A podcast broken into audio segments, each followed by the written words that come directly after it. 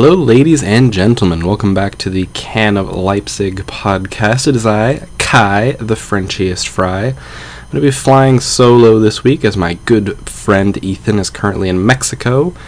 Um, so he obviously can't give us any of that amazing Welsh insight from down there. Uh, he actually, uh, a little bit of a side note at the start here, he actually is about to go into university and he got his results back uh, before going to Mexico, of course. And they were very good. They were exactly what he wanted. He was very stressed about them, but they turned out to be exactly what he wanted. And he's basically got open reign to go wherever he wants now. So, Ethan, I'm sure you're listening to this. Congratulations. We're all really happy for you here at the pod. And yeah, enjoy the rest of your trip to Mexico. We're excited to have you back soon. But like I said, I am just flying solo this week. Uh, apologies if I sound a little bit off. I've just been getting over a cold recently. So I'm still getting back into the habit of actually, you know, breathing through my nose and all those things that you don't have the ability to do while you're sick. But I felt it was important to get this episode out uh, as the season is about to start. It's actually just a day before match day one as this is being posted, and a day after Bayern kicked off the season with a 3 1 win against Hoffenheim at the Allianz Arena in Munich. Uh, not the best advertisement for the league. I was kind of saying this on Twitter a little bit, and people seem to agree with me, uh, especially for the American viewers. It wasn't the best advertisement for the league. Uh, Fox Soccer's coverage wasn't fantastic. They almost entirely missed that Arjen Robben goal uh, at the very tail end of the game there.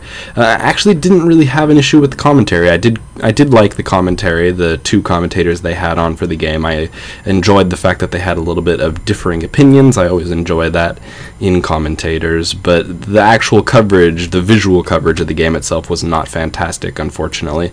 And that wasn't helped on by the fact that the game itself, the quality of the football was not fantastic, unfortunately. It really was a bit a bit of a sloppy, silly game game from both teams. Of course, Bayern did come out the victors and take the three points with that 3 1 win, so I guess they won't be too disappointed, but from a neutral perspective, really not the best game to start off the season with, in my perspective.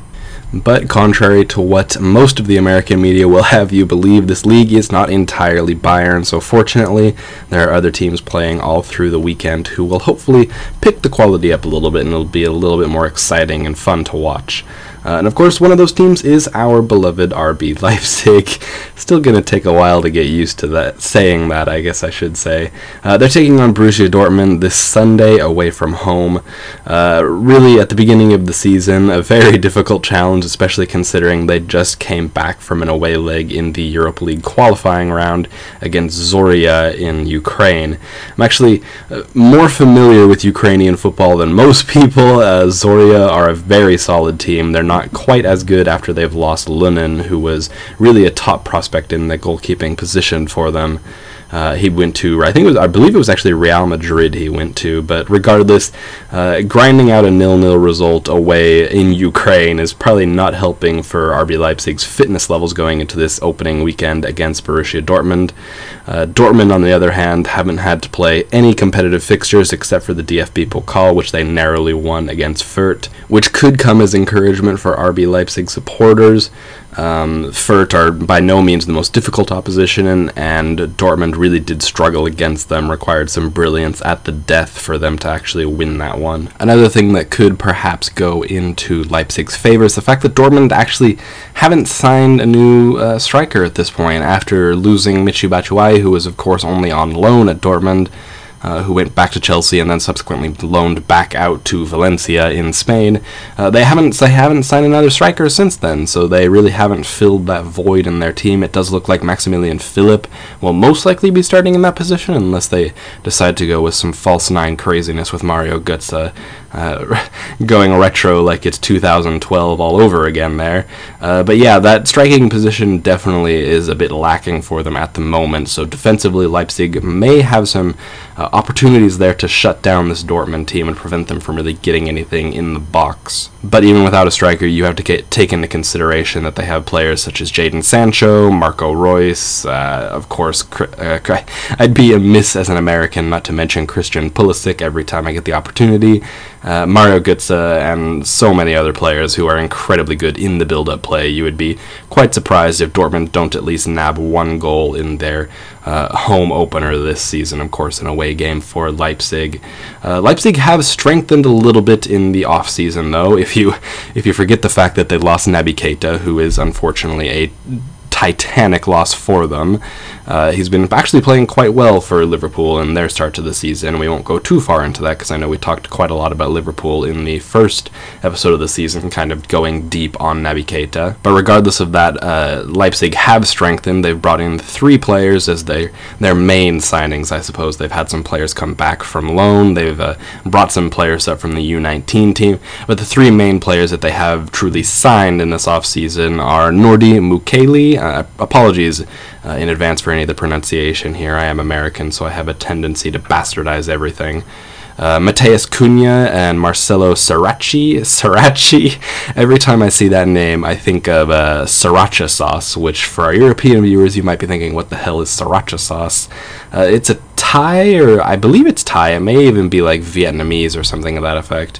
Uh, but it's like a, a, really a spicy sauce that people like to put on basically everything. They even make uh, alcoholic beverages like beers that are flavored uh, like sriracha. So every time that I see Marcelo Saracchi's name, I'm like, oh, it's, it's Sriracha boy. Of these three signings, it looks like Nordi Mukiele was most likely signed as a direct replacement for Bernardo, who did, of course, leave to Brighton and Hove Albion in the Premier League.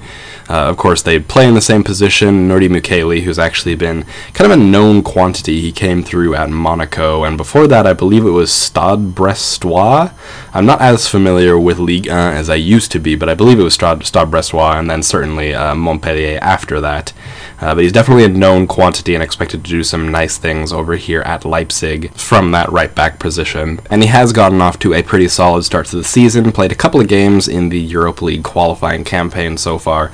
Uh, only, I think, about 110 minutes, unfortunately, so not really getting a ton of time there, but he did start and play the full 90 in the DFB Pokal win against Viktoria Köln, so, you know, not the most difficult game to go into there, but it'll be a little bit of a culture shock if he does end up playing against Borussia Dortmund. They're probably better quality than Viktoria Köln if I had to uh, if I had to place a bet. And then the second most expensive signing of the three, Matheus Cunha from uh, Sion in the Swiss League. Uh, Brazilian forward, only 19, I want to say. They signed him for 15 million euros. Uh, he's actually been quite solid so far, just in these first few games of the season in Europa League qualifying. Uh, two two goals and an assist in those games so far, so he's certainly been producing early on here, and uh, we could expect to see him perhaps pairing up with Timo Werner uh, in the early stage of this season. It does almost look like uh, Leipzig are going to go ahead and play a 4 4 2 double six. Uh, which, for those familiar, does facilitate the use of two center forwards or a center forward and a striker, some variation of that, which means uh, Timo Werner, Yussuf Poulsen, Matheus Cunha, all these center forwards and strikers we could see playing together at some point. So exciting, most definitely. And then Sriracha boy, Marcelo Saracchi, signed, uh, I believe he's 20 years old from River Plate, but he has actually played quite a bit in Europa League qualifying, just over 300 minutes, I want to say, in those four games games. Uh, that said, I, I haven't been able to watch most much of him before now, unfortunately, because he did come from the Argentine league, and it's just not something we really have access up in America. Uh, the DFB Pokal, he made quite the impression early on. He got sent off after 31 minutes, uh, so that was a great way to introduce yourself to the team. But it does look like of the two center backs we've signed, Saracchi is the one getting more minutes early on. Maybe that'll change now that he's been sent off in his competitive uh, debut against a German team. But yeah, those are really the the three big signings that Leipzig have made. Of course, uh, a couple of players did leave. Naby Keita left to Liverpool for 60 million, as everybody's been constantly talking about.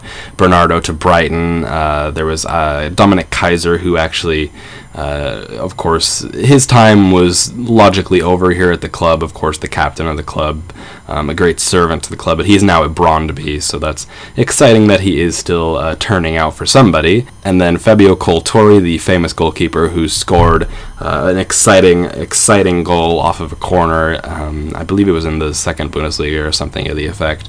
Uh, certainly in the early days of the RB Leipzig project, but he has retired. So, Fabio, as I said on Twitter, enjoy your retirement. I hope it treats you well. Uh, and then Ademola Lookman has left. Uh, of course, his loan did expire. It looked like there for a while that Leipzig were really trying to get him back in. Uh, of course, the German transfer window is still open for a few days, but it doesn't look likely at this point that Leipzig will be able to bring him back in, which is kind of disappointing. I really do think that another season of Lookman would be really good for both parties. Actually, all three parties. It would be good for Leipzig, certainly. It would be good for Lookman, most definitely. And it would be, most likely be good for uh, Everton as well, of course, his parent club. But unfortunately, it looks like they are not willing to let him go back out on loan. It looks like they might be giving him some minutes this season or something of the effect. And now that we know the new players that you're going to be seeing for RB Leipzig, it is worth taking a look at the start to the season. Of course, we've been talking about the Europa League qualifying campaign a fair bit, so uh, a little doffed tip of the cap to Häcken, uh, Cruyff, and currently Zorya. Uh, and Cruyff have already fallen. The Norwegian and Romanian side, I want to say. Häcken, actually, I believe, are Swedish, so Swedish and Romanian. Um, the sides that were pretty dominated by Leipzig at home, uh, that is in Leipzig, and then away from home. Uh, in both occasions, actually held Leipzig to a 1 1 draw. So Leipzig's early season uh, home form looking quite good, away form not terribly good considering they have drawn all three Europa League qualifying games against Häcken, Cruyff, and Zorya. Um, but they do have a r- relatively easy start to the season after the Dortmund game. Of course, opening the season to Dortmund is by no means easy. But after that, they have a home game against uh, relegation favorites uh, Dusseldorf, Fortuna Dusseldorf, uh, just promoted from the second Bundesliga. And then another home game against Hanover 96, away to Eintracht Frankfurt, who look like a bit of a shell of their former selves already just really early in the season. Uh, a home game to VfB Stuttgart, and that kind of rounds out the first five games games of the season. Um, but even beyond that, a, a, couple of easy games following that, and then you get into some of the more difficult challenges like Schalke, Leverkusen, uh, Gladbach, and the like. But certainly for this first game of the season, uh, away from home against Borussia Dortmund, nothing's really expected of Leipzig. Uh, I'm going to try to actually do predictions um, on the podcast just to see uh, how close or how far away we are on uh, every game. So for the game, RB Leipzig away from home against Borussia Dortmund, I'm going to predict a 3 1 win for Borussia Dortmund, unfortunately. Uh, Leipzig could spring some surprises, but I think with the fatigue of coming back from Ukraine, uh, the away Europa League qualifying game, and Dortmund most likely looking to start their season in style at home in front of 80 some odd thousand fans. I, I, think Dortmund are most likely going to pick this up, unfortunately, but that's not to say Leipzig won't have a good start to the season, because I, I expect them to pick up three points in all of the subsequent four games. So after five games, having 12 points is pretty damn solid. With that said, though, guys, I am actually going to end the pod there. Uh, kind of just wanted to get a little solo episode recorded for you, just so we can get ready to go into the season. Ethan and I will be doing weekly episodes after every game, kind of reviewing the game that occurred and previewing the game ahead of us. Uh, there will be one more solo episode. Uh, he's not back until the 2nd of September, so of course that is uh, right after the Fortuna Dusseldorf game on match day 2. Uh, so I will be solo covering the Borussia Dortmund game unless I can manage to find a special guest who would like to come talk specifically about Borussia Dortmund. Uh, of course, there there's quite a clout on social media for Borussia Dortmund, so it should be reasonably plausible to find a Dortmund fan who wants to come on and talk about this. But regardless, but regardless, we will be seeing you next week after hopefully a good result for RB Leipzig. Uh, but most certainly to review the game against Dortmund and also the home game against Zorya um, of course, occurring on the 30th of August, just a few days after the game against Dortmund. But with all that said, I hope you guys enjoy your first match day weekend of the season, and we'll see you later.